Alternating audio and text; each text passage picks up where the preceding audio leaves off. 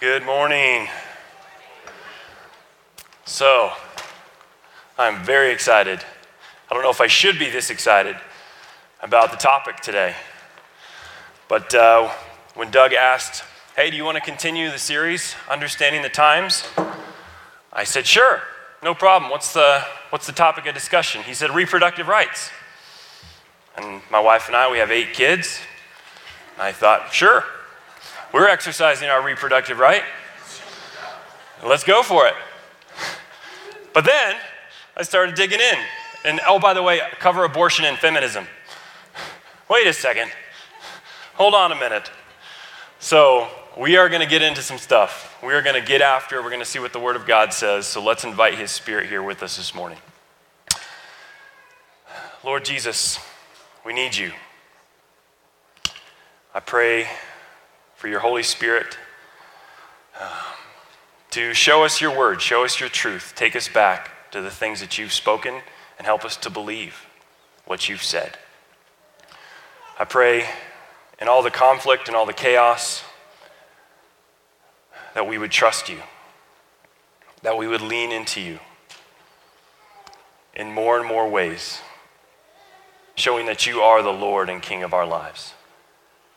We ask this in Jesus' name. Amen. So, we're going to get after it. We're going to start in Genesis. Let's read that together. Genesis chapter 3.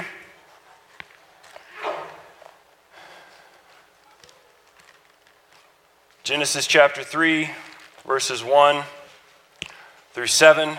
This might be familiar to many of you, but I want to I want to see again what the Word of God says. Now, the serpent was the most cunning of all the wild animals that the Lord God had made. He said to the woman, Did God really say, You can't eat from any tree in the garden? And the woman said to the serpent, We may eat the fruit from the trees in the garden. But about the fruit of the tree in the middle of the garden, God said, You must not eat it or touch it, or you will die. No, you won't die, the serpent said to the woman. In fact, God knows that when you eat it, your eyes will be opened and you will be like God, knowing good and evil.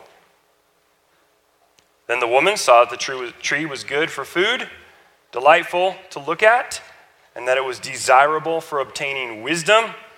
So she took some of its fruit and ate it. She also gave some to her husband who was with her, and he ate it. And the eyes of both of them were opened. They knew that they were naked, so they sewed fig leaves together and made loincloths for themselves.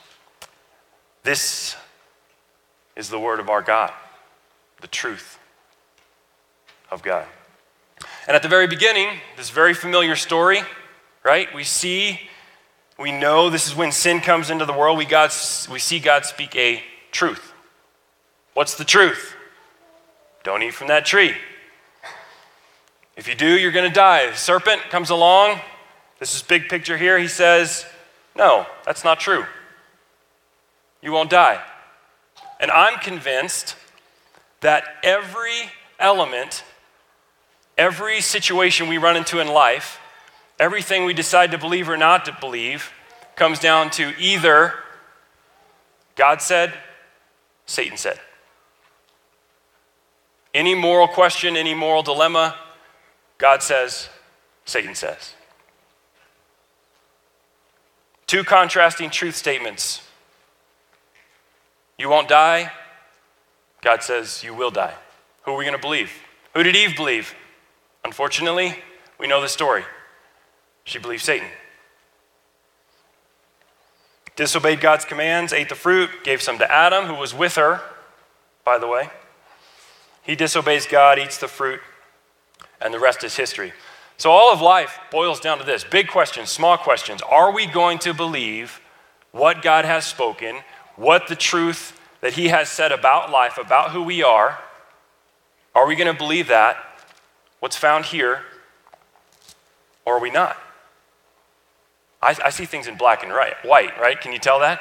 Things, things are pretty cut and dry. Let's see what God says and believe it. Now, the problem comes is we don't. We don't. Think about all the truth claims in the world. Where did humans come, come from? Where does God say humans came from? Right? God says, I created you in my image, right here in Genesis. Male and female, He created them. What does Satan say? Satan says, monkeys. Which one are we going to believe? And you think, well, duh, Christians, we're going to believe what God says. Look at society. Society, overwhelmingly non Christians, what does society overwhelmingly believe? What did we believe before Jesus? Lies. It comes down to truth and it comes down to lies. How can we be right with God?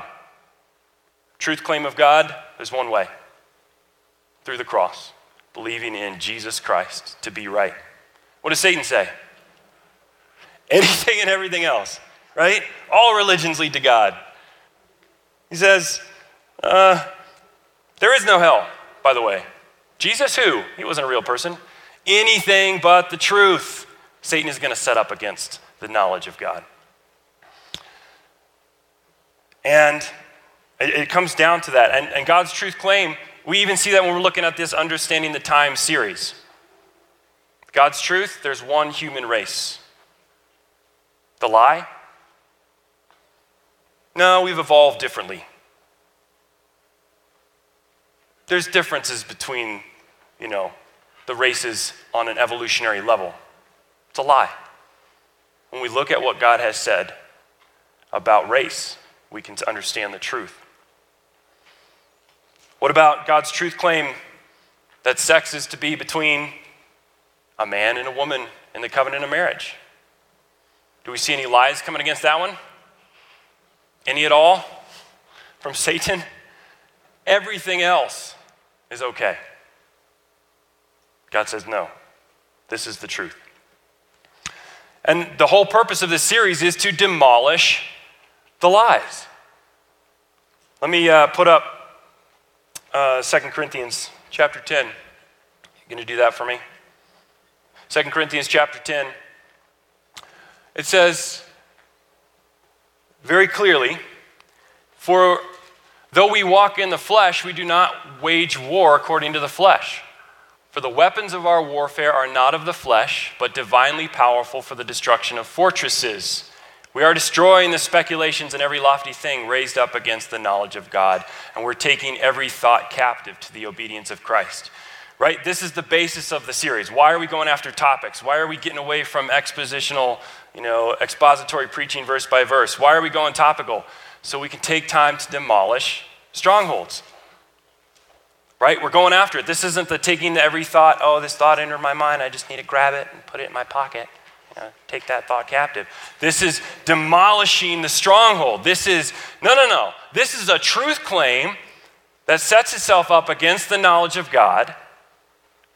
We're going to go after it, we're going to tear it down. What are we going to use? Slingshots? AKs? AR 15s? RPGs? All right, now, now I'm going down a whole nother path. Right? We have to attack the truth claims that set themselves up against the knowledge of God.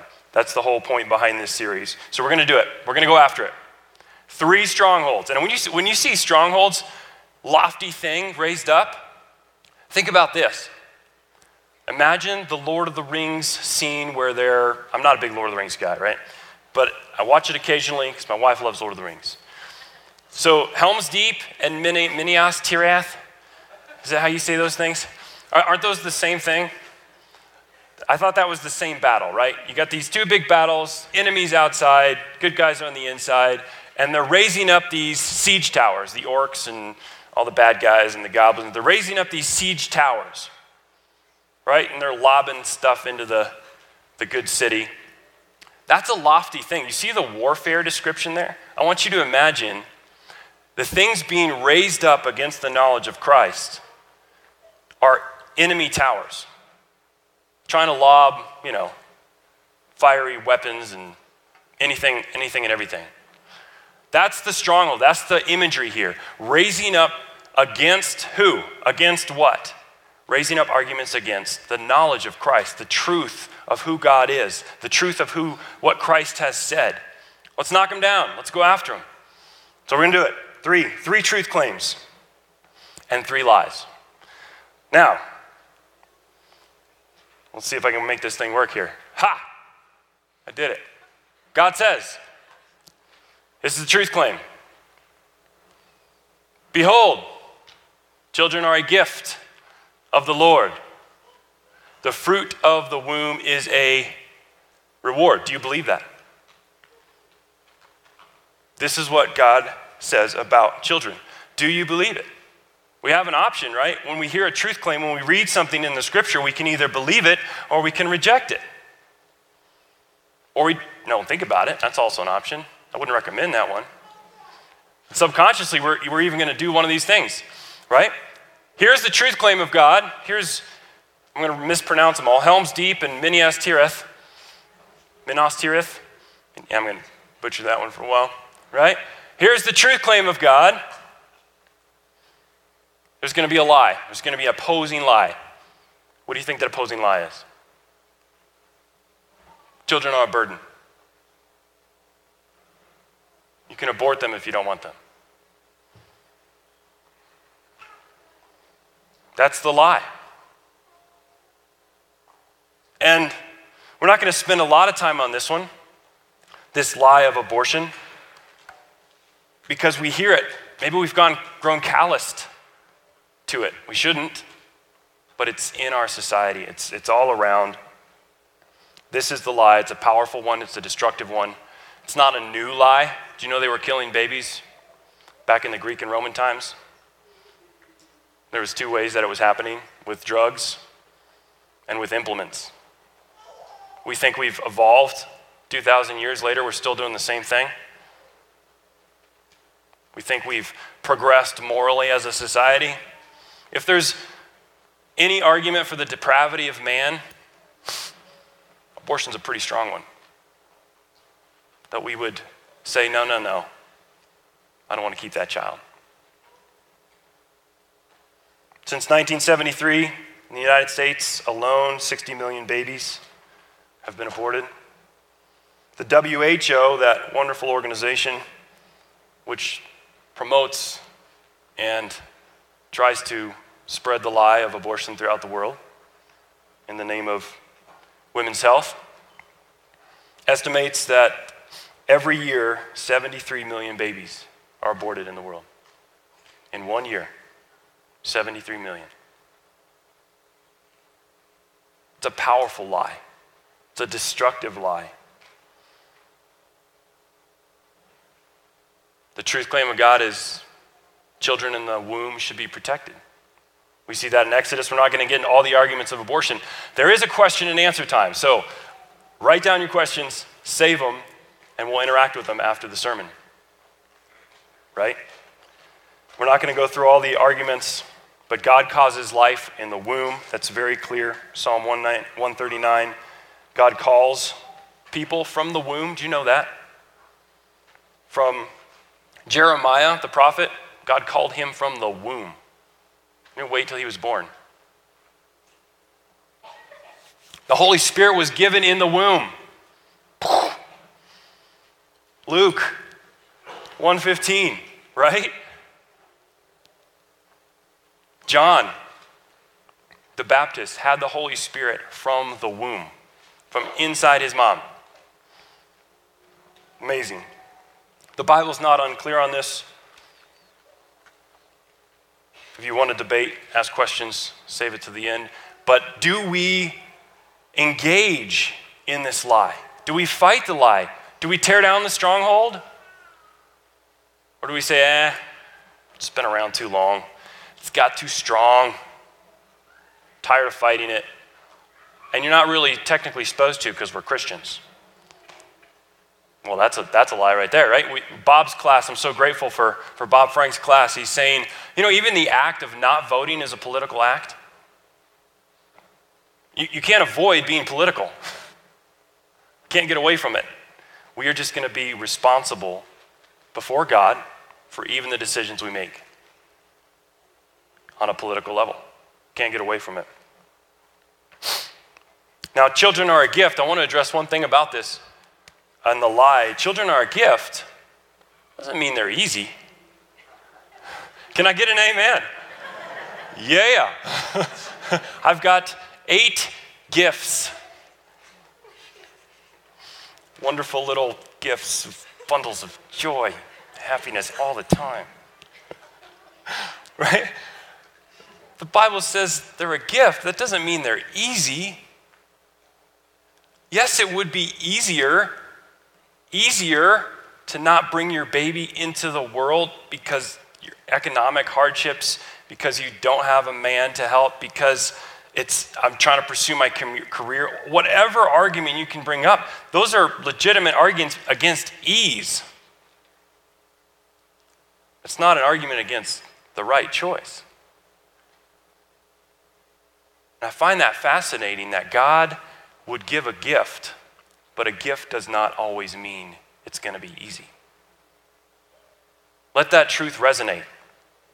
When God said that singleness is a gift, remember that? 1 Corinthians 7? We've wrestled with that, hopefully, if we've been a believer for much of our lives before we got married.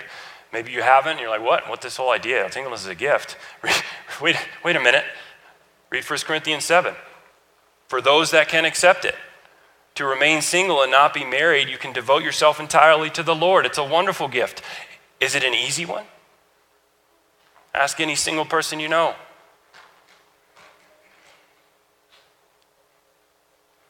The gift does not mean it's going to be easy. I'm going to poke a little more. Do you know Eve was a gift to Adam? Says, This woman who you gave me, you gave her to me. Are your wives a gift, gift men? Say, you better say amen. right? Husbands and wives, they're gifts.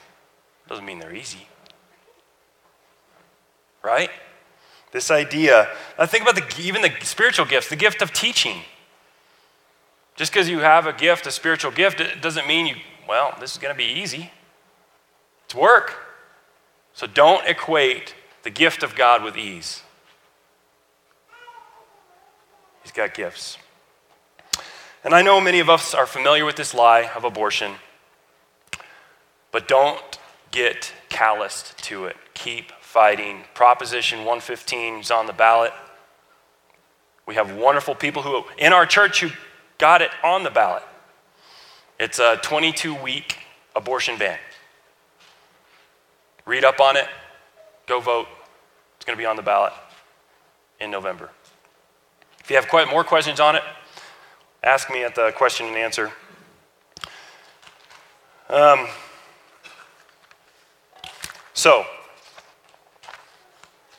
let me challenge you with one area that may not be quite so clear. Can I? Uh, ha! Look at that. Took it off. I have control. What about birth control? I'm going to go there. In college, I did a, wrote a paper, and I had all these questions about birth control. I was single. I don't even think I had met Kim yet. And I was like, I want to know. Why, why is there such a debate around it? So I studied it. And when I found out that hormonal birth control can and does prevent, I'm going to, you know, hopefully skim over the top of some of the kids here. You ex- parents can explain this to your kids later. Right? A fertilized egg, a baby, if you believe that life starts at conception, can be prevented from attaching to the wall of the uterus between 6 and 12 days after conception. Okay?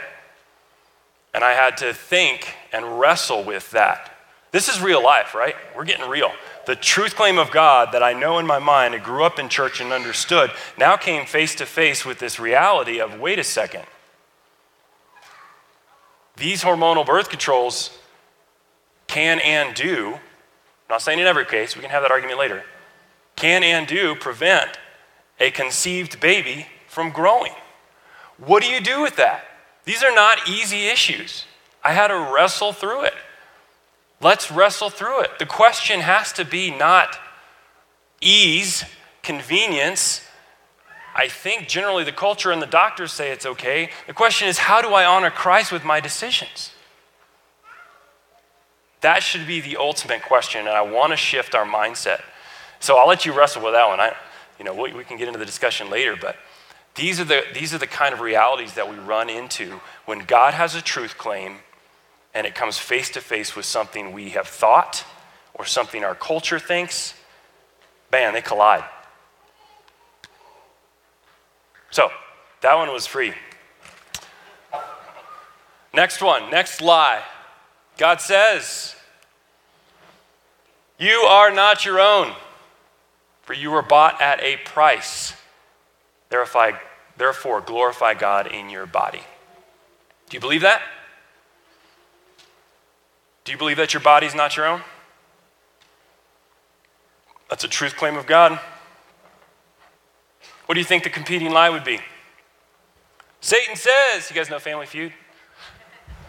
Satan says, what is it? Survey says? Survey says. God says this. Satan says, my body, my choice. Uh oh. Now we're getting personal. My body, my choice. You ever heard that one? Heard that argument? What are most popular people referring to? Right? Reproductive rights, abortion, those things. My body, my choice. What does God say? You're not your own. You can't do whatever you want with your own body.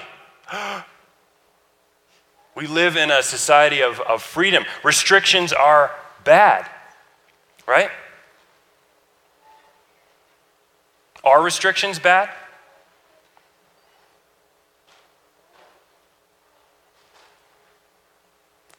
The truth is that God sets lots of restrictions and standards about what we can, what we should, what we shouldn't do with our bodies men and women. As a man, there's certain things God tells me not to do with my body. Society says, whatever you want. It's not oppressive to have restrictions on your body. Do you believe that? Oppression is a hot button word. That's that, that whole um, cultural Marxism discussion that we've had. Right? If you are telling me that I can't do something, you are oppressing me. And, and that's, that's one of the lies. You guys know this one? The cultural Marxism wheel we looked at, the wheel of oppression. Familiar with it? We see this a lot going around in the culture. The idea that there are people who are in power, white, male, cisgendered, Christian, and they oppress everyone on the outskirts, everyone on the not on the center of power. Who's there? People of color, women, poor, homosexuals, right? And what's really interesting about this one, to me, where do you see unborn babies?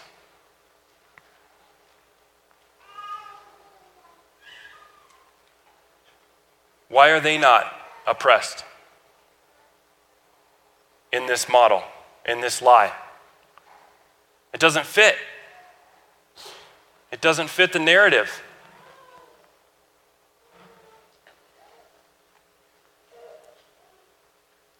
To me, that's a, that's a big indication of a faulty worldview. That, that idea that, wait a second, unborn babies who are weak, who should be protected, who should be defined as oppressed, they don't make the list, they don't make the cut.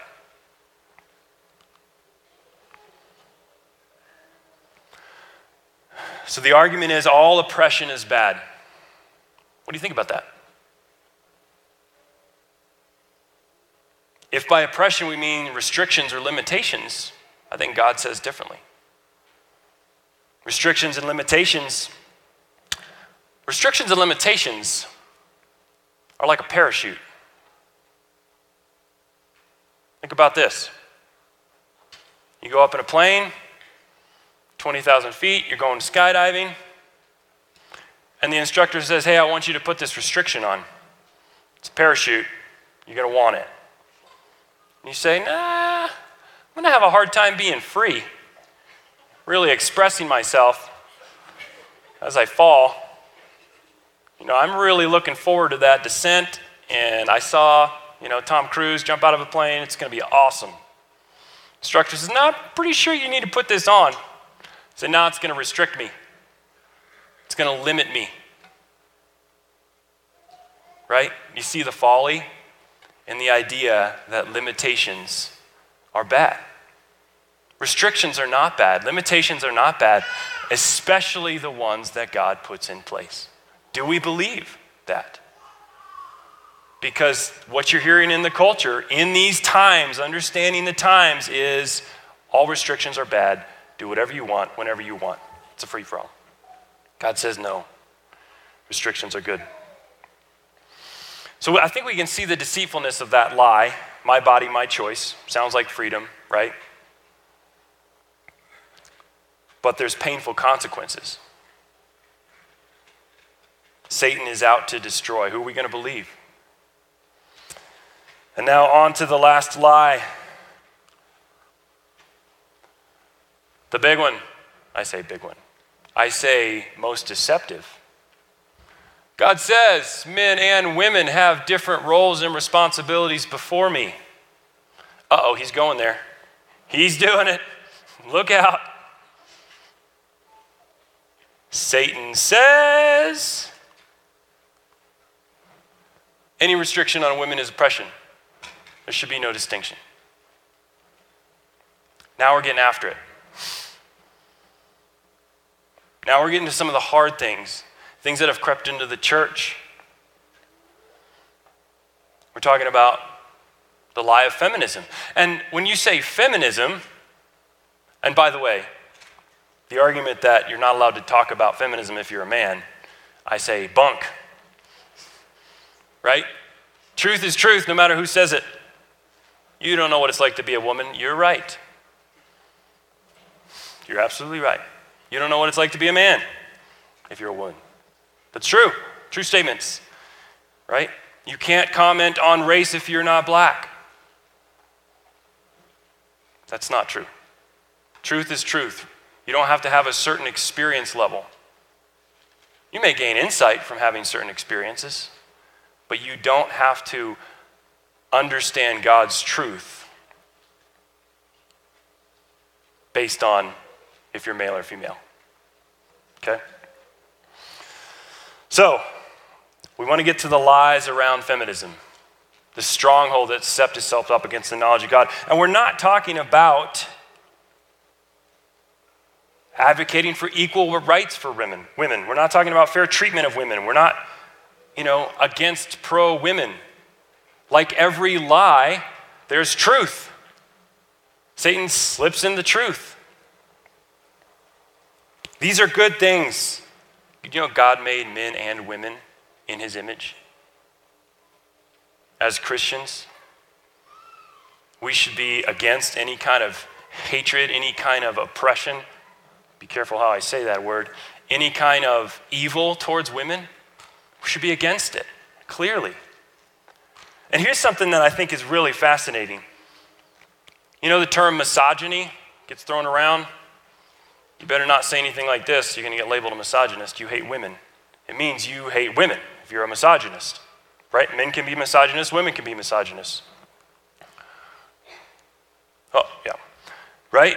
Men can be misogynists, women can be misogynists, but you know who? There's one clear person in the Bible that is absolutely a hater of women, absolutely hates and despises women. You know who that is? Satan. Genesis 3. God says there's going to be hostility between you, Satan, and women. Hostility. And if I can communicate this and beg and plead, if you are a woman, your enemy is not men. Your enemy is not your husband. Your enemy is not your wife. The enemy is Satan. He's the one putting up the truth claims, or the lies against the truth claims. He's the one that wants to destroy women. The ultimate misogynist, Satan himself. Hostility, hatred, aggression. So, what does God say? That there, there is a difference. I put it up there. Oh. Different roles and responsibilities. This is not a popular topic, but the Bible is clear on it. In marriage, it's absolutely clear. Let's uh, put up here. It's not 2 Corinthians 10. I put the wrong one. It's, it's Ephesians 5. Very important. Ephesians 5 22 through 26. Wives, be subject to your own husbands, as to the Lord. For the husband is the head of the wife, as Christ also is the head of the church he himself being the Savior of the body. But as the church is subject to Christ, so also the wives ought to be to their husbands in everything. Husbands, love your wives, just as Christ also loved the church and gave himself up for her. Ephesians 5. Is there any difference here? In responsibility, in role, in marriage? Yes. Let's not shy away from it. Let's believe the truth claim of God and start with that as our foundation and build from there. How does that work out exactly? Let's find out in Christ, but let's start on that truth claim of God. Right? Ooh. Ha! I can do it that way. What about in the church? There's something called evangelical feminism. It's running around. Evangelical feminism says there should be no limitations for women as pastors or elders. Why is this a hot buttoned topic? Maybe we'll find out in question and answer. you guys bring it. We'll talk about it. But the Bible's clear on this issue. 1 Corinthians 14, 1 Timothy 2, Titus 2, God says the authority of the church is to be the direction, leadership of the church is to be men. We're so grateful in our church to have men who are not afraid to lead as elders, to initiate, to give direction to the church, and we submit to them in that. It's a good thing. Here, here, if I can communicate anything, it's men stop apologizing for being a man. Women embrace what it means to be a woman. It's different than a man. Men and women are different, and it's okay, right? It's okay to say it, it's okay to believe it, it's okay to act on it my expression of following Christ will look different because I am a man and God created me male. My wife's following of Christ and obedience to Christ looks different because she is a woman. Those are that's a beautiful difference. And this blurring of the lines and well, don't really treat your boys and girls differently is a lie. Train up your boys to love Christ as men. Train up your girls to love Christ as women. Don't let the feminist, the lies of feminism, not the good parts of feminism, the woman's suffrage, they don't even call, half the women suffragists wouldn't call themselves feminists. But all the feminists call themselves suffragists, if that makes any sense. Right? The woman's right to vote, it's a great thing. They would not all call themselves feminists because they understand the connotation of feminism. So the Bible is clear, and I think men have been most deceived by this lie. Why would I say that? I'm going to get after you, men. We've become paralyzed by fear of being called a misogynist, being called a woman hater, being, well, that might be a little bit, I don't want to be stereotyped as a man. But you've stopped initiating. Can I get some amens from single women? Right? You've stopped leading.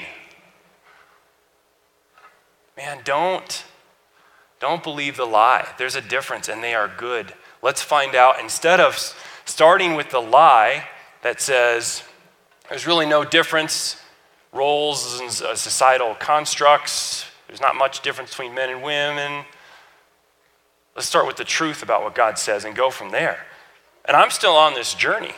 What does it look like in society that doesn't believe that there's difference between men and women? I don't know. I know it's pretty clear in the church what the scripture says. It's pretty clear in marriage what scripture says. What about in the workplace? Get sticky. But let's start with the assumption about what God says is true. Let's start with that as our foundation and build from there and not turn it the other way around. That's, I think, the most important thing. You've got truth claims of God, you've got the opposing viewpoints from Satan. Who are we going to believe? All these questions can boil down to who are we going to believe? Is Jesus Lord? Does he have the right to tell us what to do, how to live? Are his ways best? Yes. Yes.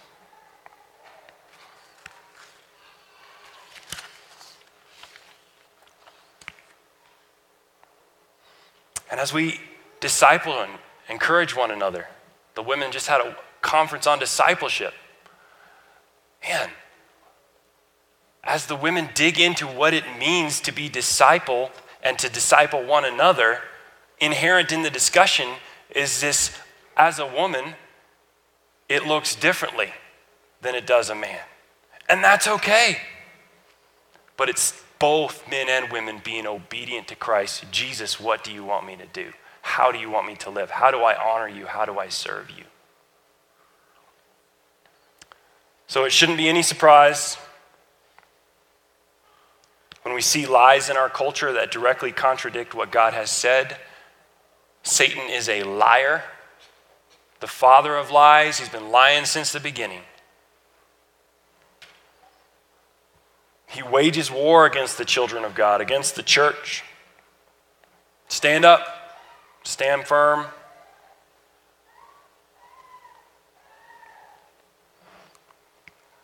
I want to go through, ha! Nope, not that one, this one. We'll end with this verse from Titus 2. Actually, let's turn there if you have your Bibles. Turn to Titus.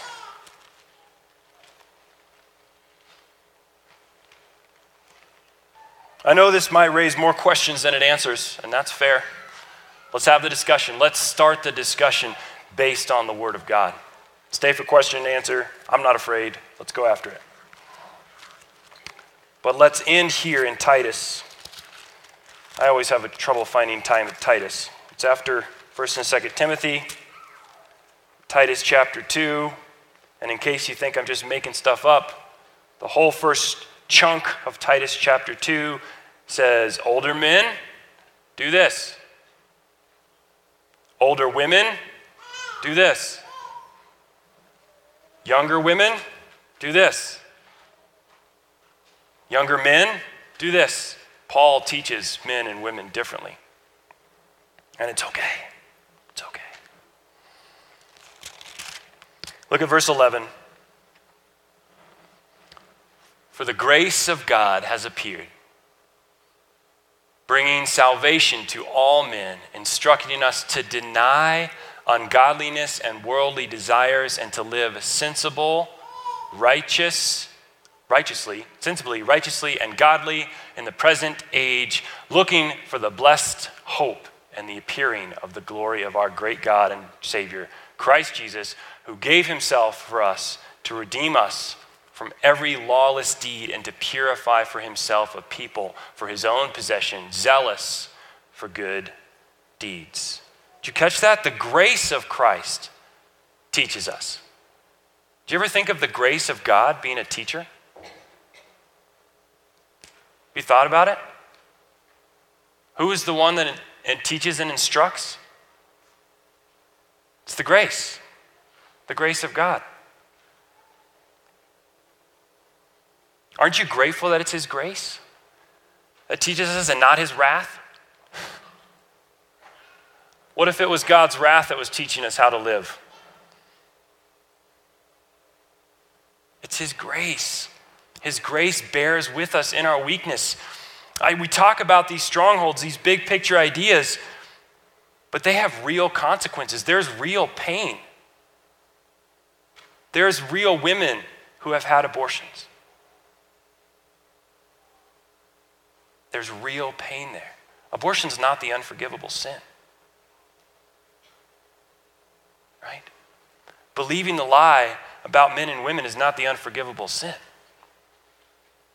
We all, every one of us, was building the siege tower against Christ, against God. Every one of us was building that tower, raising it up, putting the timbers in place, you know, cursing Minas Tirith, you know, cursing God in rebellion against Him, building that tower of lies, supporting it. Yes, we hate God. There's nobody who wasn't in rebellion. But because of Christ, because of His grace, He took us out of rebellion, took us from one army into the other by His mercy and His grace. And His grace teaches us. He has compassion on us when we fail, He has compassion on us when we don't make it. Aren't you glad the grace of Christ teaches us? So let him teach you, let him instruct you. Let him humble us to accept his truth, not be afraid to stand on it. It's not popular many times to stand on the Word of God, but we got to do it. So, I'm going to have Dave come and pray for us. You guys ready for some question and answer, some lively discussion? Let's get into it. Let's get after it. I'm not afraid. Maybe a little. Ask me the questions, gatekeeper. I'm not afraid. All right. Any uh, any questions? What is this? Oh, we have one up there. Ah, children are a gift. So how do you decide where to limit the number of kids you have? Bum, bum, bum. And the right answer is eight, seven. Any other numbers? Ten. Jarrett's? right? That's a question. That's right. This is where it comes to wrestling, asking the Spirit of God, and asking the question, How do I honor you, Jesus? With how many kids we have. Right? There's certain things, personal experience, of once you have truth that you understand, once I'm understood about hormonal birth control, what it did, I made a conscious decision that was out. My conscience wouldn't allow it for our family. So you have to wrestle with your conscience based on what you understand the truth of God to be. So, so that was out, and that left some other methods, and we have eight kids. So any questions? no, I think the asking the question, Lord Jesus, how do I honor you with my family? And if you get two, if you get one, if you get 12, if you get 13, I think, can anyone say too many kids is bad? God keeps giving you gifts. I think that would be the wrong approach. But any, any disagreements? Any other thoughts? Open it up. Feel free. This is, this is your time to, to chat. That's, those are my thoughts.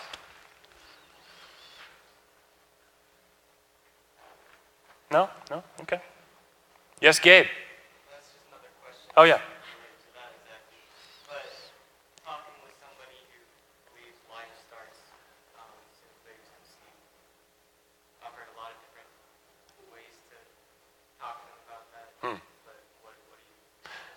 As in believing that life begins at conception?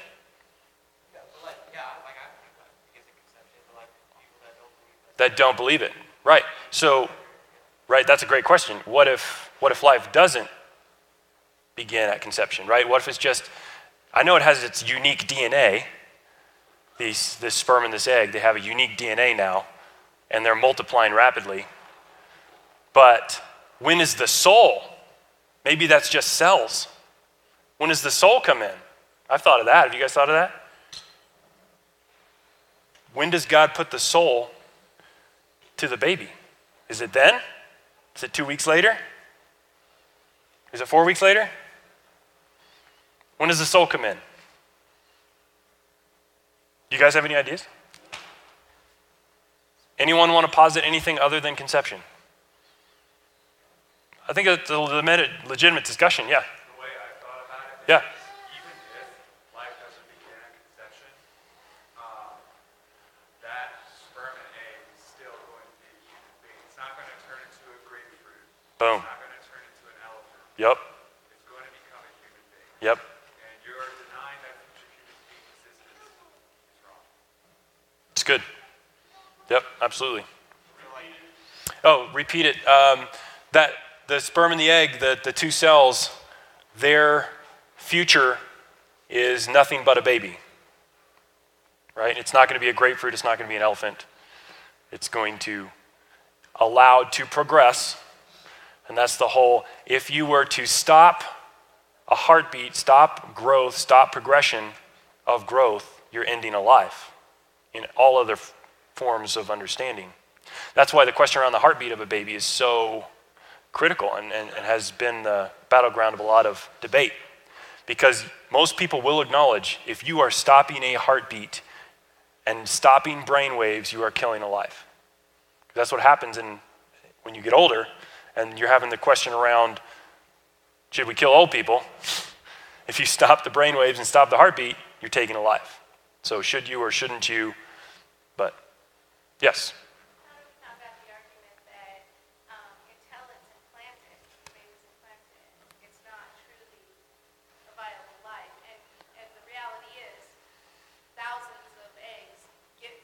Yep. In women. Right. Yes. Whether or not they ever implant. Sure. And so is that when actual life starts? Uh, implantation. Once it's fertilized. Right. But then once it's in the womb. Yeah. Is that, or is it, because then is everything, or is it only when man interferes as opposed to God interferes? I mean, those are. Got you. questions Right. to wrestle with in terms of, because we naturally, if you want to use the you. Right.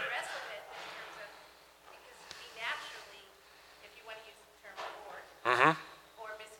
Right. Yes, miscarried babies as opposed to aborted, intentional versus that's just how God allowed it. So Yeah. the good arguments for that? Yeah, it's a good good question. So the question is, you know, implantation is that the point of life? What do we do about all those babies that didn't make it, that weren't a result of human decision, that were a result of God's decision? Yeah. I think the word viable is a pretty big word right there. Viable. Viable. If we carry that to its logical conclusion, there's a lot of people in our society right now that would not be viable on their own without Hmm. uh, outside help. We would not choose them, them to death as well as a whole. Right. Yeah. Us choosing who is viable and who is not sets a really dangerous slope. Other countries have done that. They're currently doing that. Yeah. It doesn't end well. It does. The discussion of what it means to be viable life. Uh, the, the Supreme Court decision, Roe versus Wade, used the term meaningful life. The court decided in 1973 that they would make decisions based on the life of a baby on what they determined to be meaningful life. And absolutely right, Chris. Well, meaningful life, what about a baby with cerebral palsy? And now they are in this world. Is their life meaningful? And who are we to make that decision based on what we would understand as viable, quality of life, so on and so forth, or, or the end of, end of life debate, right? A person is essentially a vegetable, and they can't have meaningful life. Their life is not viable in a sense. Yeah, those are, those are tough questions, but, but I, would, I would absolutely say there's things that are in God's hands and there's things that are in our hands. And the ones that are in God's hands, He will take responsibility for. The, the decisions that we make are the ones that we're accountable for, not the ones regarding, you know, whether a miscarriage happens or not. Yeah. When it's, when it's our choice, the choice is in our hands, pretty good rule of thumb is like not to kill people. That's our choice. Right? Like, Yeah. Well, is it killing people to do, I'm going back to, um, abortion, I mean, not abortion, but, uh, uh, Hormonal birth control? correct. Yep. Is Yeah, that's a big one. killing If they're not implanted? It's a good question. I mean, You have to wrestle with it. right, You have to wrestle with it. And I'm not going to say it absolutely is. I was convinced based on the conscience and understanding of what I believe about life. Once I firmly came to the position that life begins at conception. And I learned through our wonderful advancements in medical science that a baby doesn't implant until 6 to 12 days after conception and things that I or as a woman she puts in her body will prevent that from happening. That is a decision that you make that has consequences. Decisions have consequences. So whether they're second, third, fourth hand down the line, you still have to wrestle with it. Right? It doesn't I don't know. The the uh, the abortion figures for I mean think about plan B, the pill. That's an emergency contraceptive. A lot of people think it does the exact same thing, it prevents implantation. So, what do you think about plan B? Is that okay? What about, you know, something, I mean, you, you do, you, these all, your decision to say, I don't want to have a baby, I'm going to take this pill, which will make me not have a baby. You got to wrestle with those. I'm not saying I have a good answer, but uh, I came down in my conscience on that, on that side of it. So wrestle with it. That's all I'm saying. If I've done nothing else but to cause you to wrestle with it, then I will have done, I will have done well. I just don't think human life should come down to a given chance either. Hmm. So like, oh, it might not implant. I point this gun at someone and my gun might jam. But like, I don't think we should just toss it up to a given chance. Because there's a very good chance it could be done. Right. Yeah, did we have any other questions? This is a good one. What do we got? Oh, gender roles. Are gender roles flexible enough to allow for greater glorifying of God? Example, a wife's job makes more money than the husband's, which can allow for greater giving. Great. Anyone want to take that one on? right? Um, I think but what I see, I guess the challenge here is are we, are, yeah, are we honoring Christ? Um, is a woman making more money than a man necessarily against honoring Christ? Right? I don't think so. Um, I think. I have, I have ideas about uh, gender roles and the workplace, but I don't think it's dependent on making more money or less money. I think as a husband and a wife, you absolutely have to say, how are we going to honor God and our responsibilities? So, yes. I think implication on this question is not mine, but Yeah. Well, that's a, yeah, that's a whole other different one. This one, you could say, well, there's no kids involved, right? And so, well, that changes the whole question, doesn't it? Because now we're not talking about who's raising the kids, which I think there's a legitimate argument to be made there, and the, the biblical perspective toward that would be wives stay busy at home, Titus 2, right? But now, yeah, so the, the implication is are there kids involved? husbands, if wives make more than their husbands and the husband's insecure about it, I, I say get over it if there's no kids involved, right? If my wife, if all our kids leave the house and my wife goes out and get an awesome job and question comes down to is, in that scenario, what you're talking about is not whether one spouse or the other spouse is working, or the gender of who's working and who's not working, or different levels of, of work, is what's the roles, who is leading, who is, uh, uh, you know. Yeah. How's the decision-making process being made within the family, how all that works, is a totally different issue than where individuals work and how much money? and what the financial arrangements are, Yeah. uh, you know, Exactly, because if my wife all of a sudden starts making more money than me after the kids are out of the house, you know, and now she starts getting an attitude and says, "Now I'm in charge and I'm going to run this relationship," then we have an issue.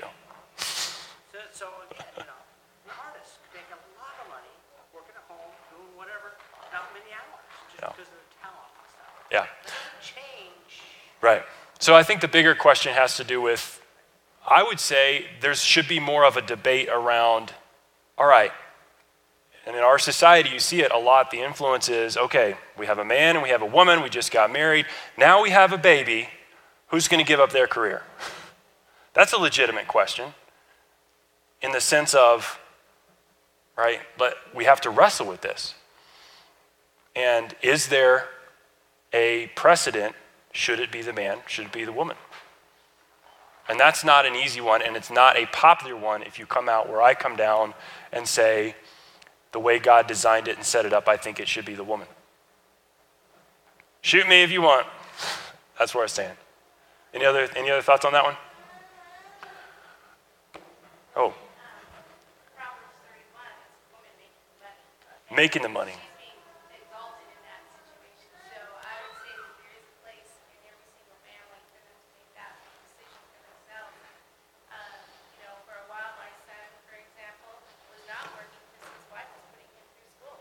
Now he's the breadwinner, and she's primarily the one at home with the children. But, you know, they, they had to make that decision for what season of life God had them at that particular time. We've been through a lot of seasons in our whole life.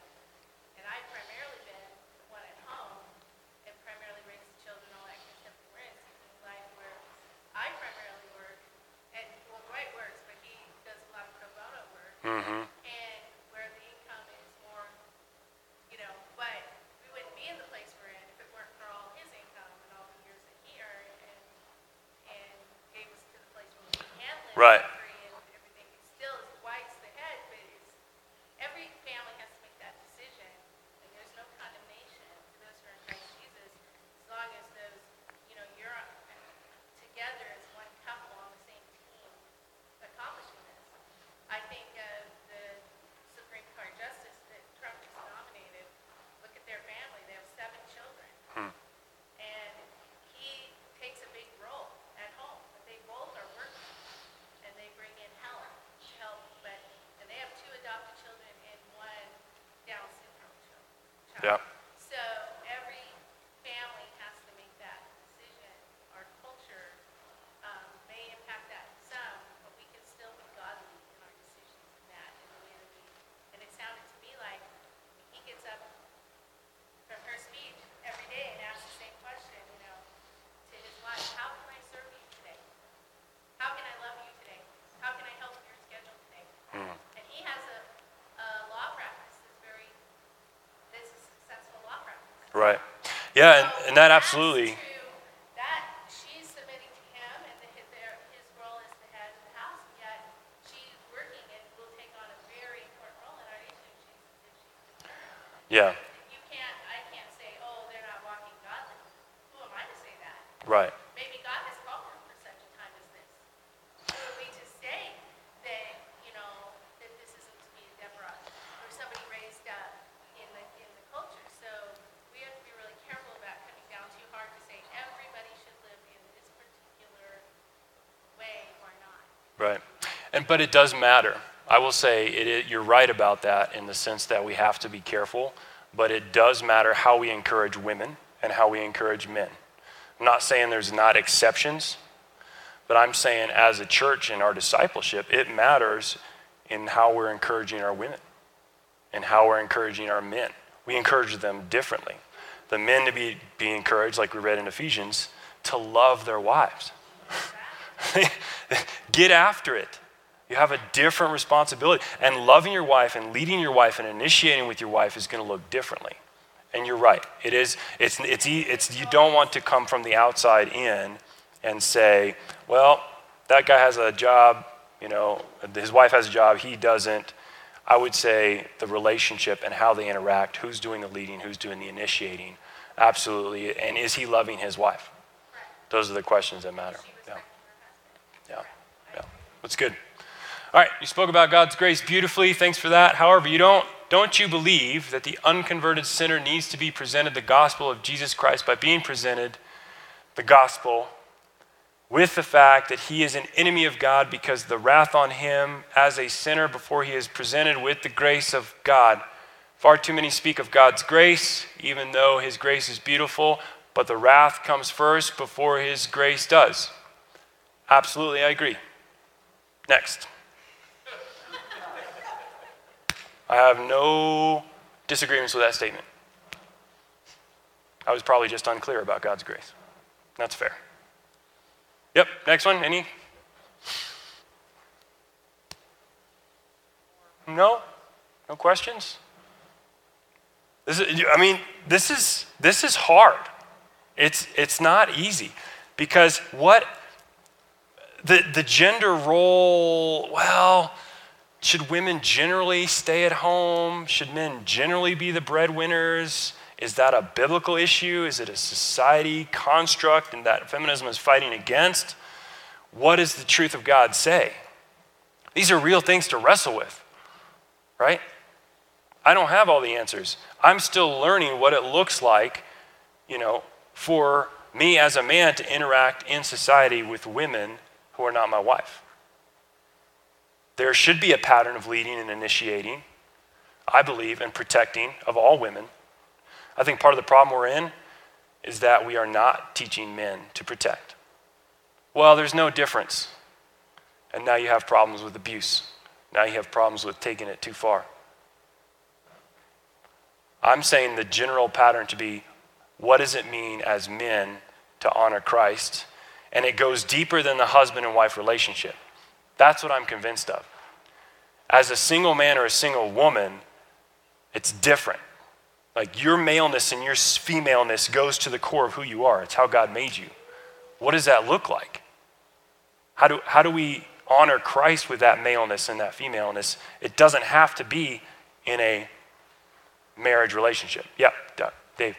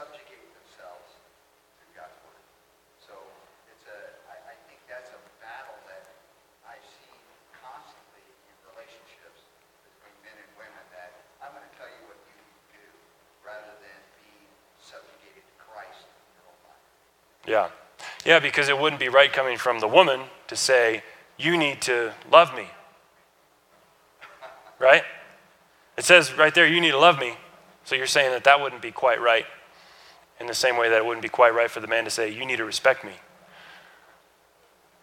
Yeah, it's that, it's that conviction. Yeah. Yeah, it's a challenge. And, uh, and I think we, that's why, to me, it's so we have to start with the word and wrestle from there, right? These, these are questions we need to have and interact with as believers. But let's start on the foundation that God made men and women differently, with different roles, different responsibilities, and then, and then move on from that point.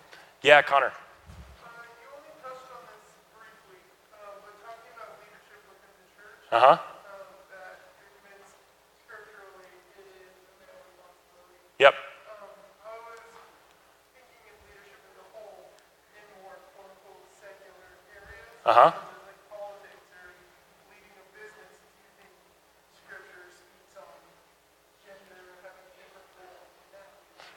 That's a tough one. Thanks for asking the easy one, Connor. Yeah, right? Because it's easy to come down on scripture on marriage, it's easy to come down on scripture in the church. Society? Can we generally counsel people one direction or the other? Do you have any good scripture on that one?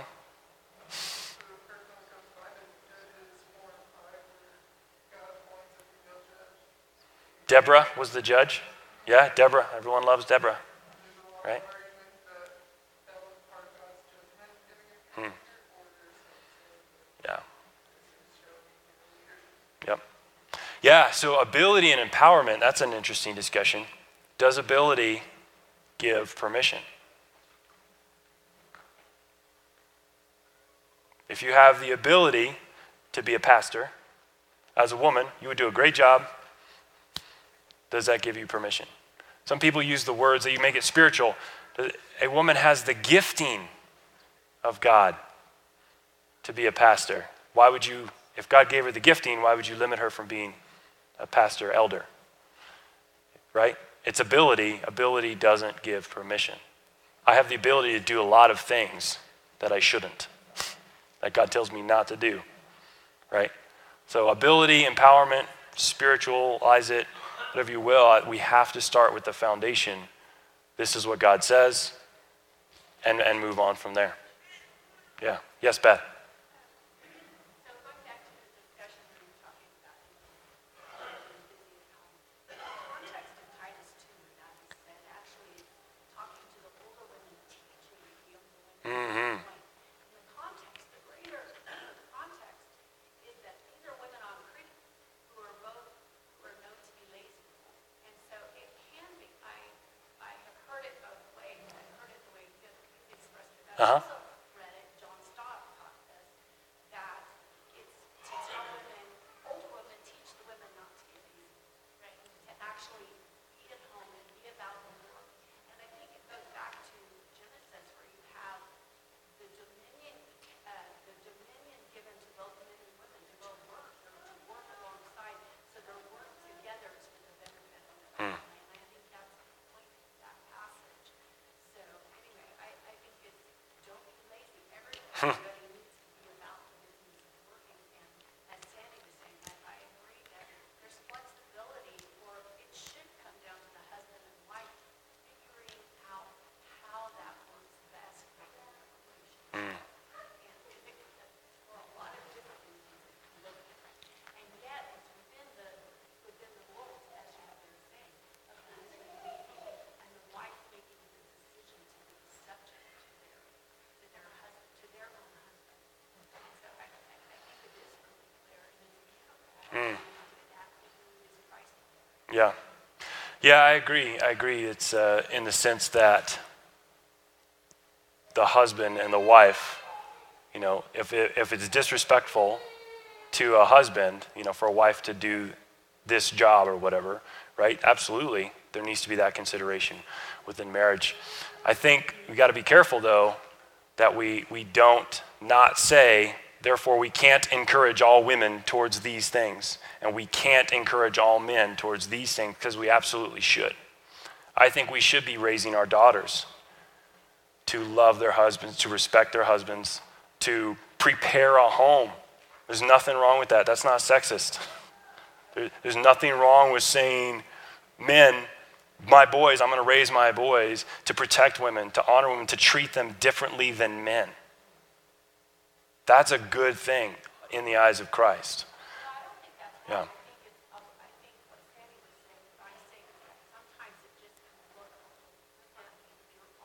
Hmm.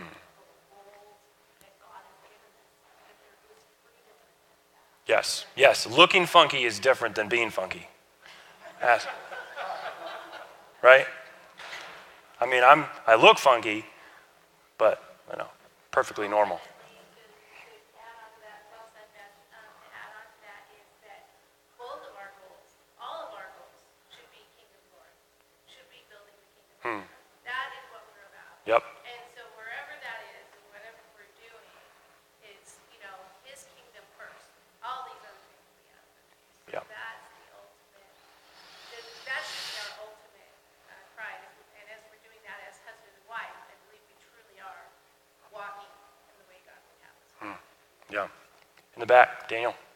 Various denominations are moving towards allowing female pastors. Do you know what the landscape like is like for that right now, uh, in particular the Christian Missionary Alliance, where they say Yes. How come you guys don't grill Doug like this? Like you give him this like long question and answer, man. But it's fun. I enjoy it. I hope you guys are getting stuff out of it. If not, feel free to walk out. I have no problem with that. Christian Missionary Alliance. It's interesting that you say that because they are absolutely right in the middle of this discussion. We just attended a um, conference with other Christian Missionary Alliance church up in Denver, and I would say this church was on the minority side of the issue of allowing women pastors and elders in the Christian Missionary Alliance. Very, we were on the minority side in that regard. So, yep, Christian Missionary Alliance, Southern Baptists.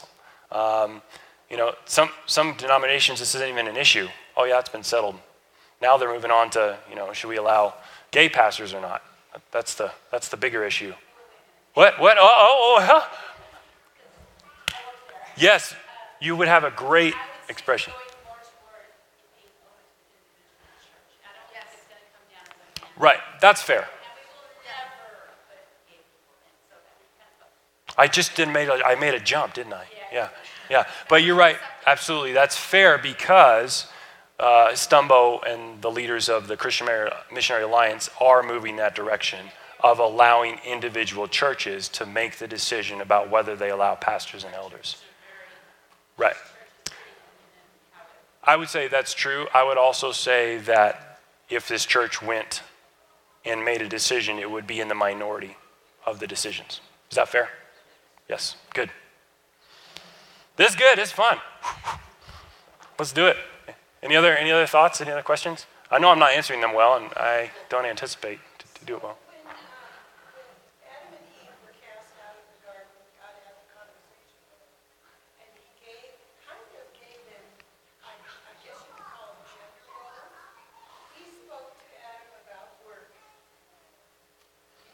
You know, by them, rest and with authority and position.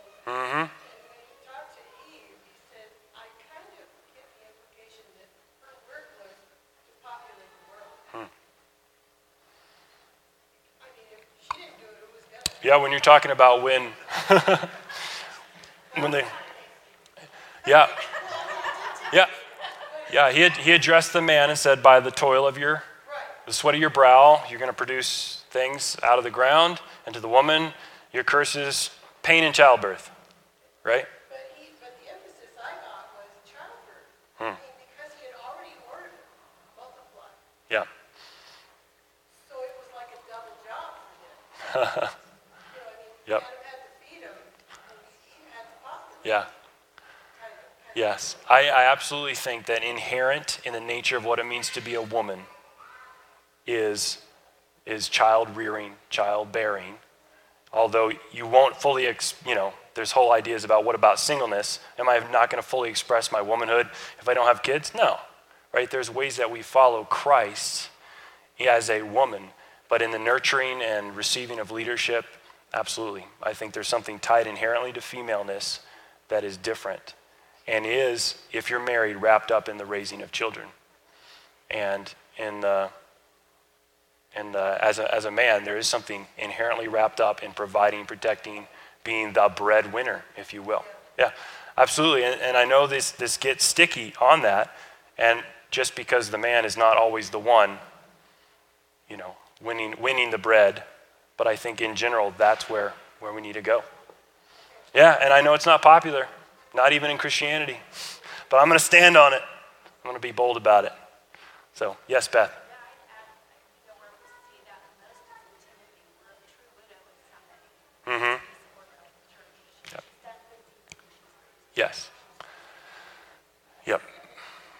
Yeah, absolutely. The, the treatment of, of widows is, uh, is very different than the treatment, female widows is different than the treatment of male widows for good reason. There, there's not, not anything wrong with treating female widows different than male widowers. Nothing wrong with that. Yeah, good. I hope I didn't raise more questions than I answered. Any, any, anything else come in, Alicia? Grill Doug. Will you promise me to grill Doug like this next time? Will you promise? Mm, no, you said no, you're an easy target. Let's see. All right, guys. Thank you so much. It's been fun. Let's challenge each other. Let's wrestle with this.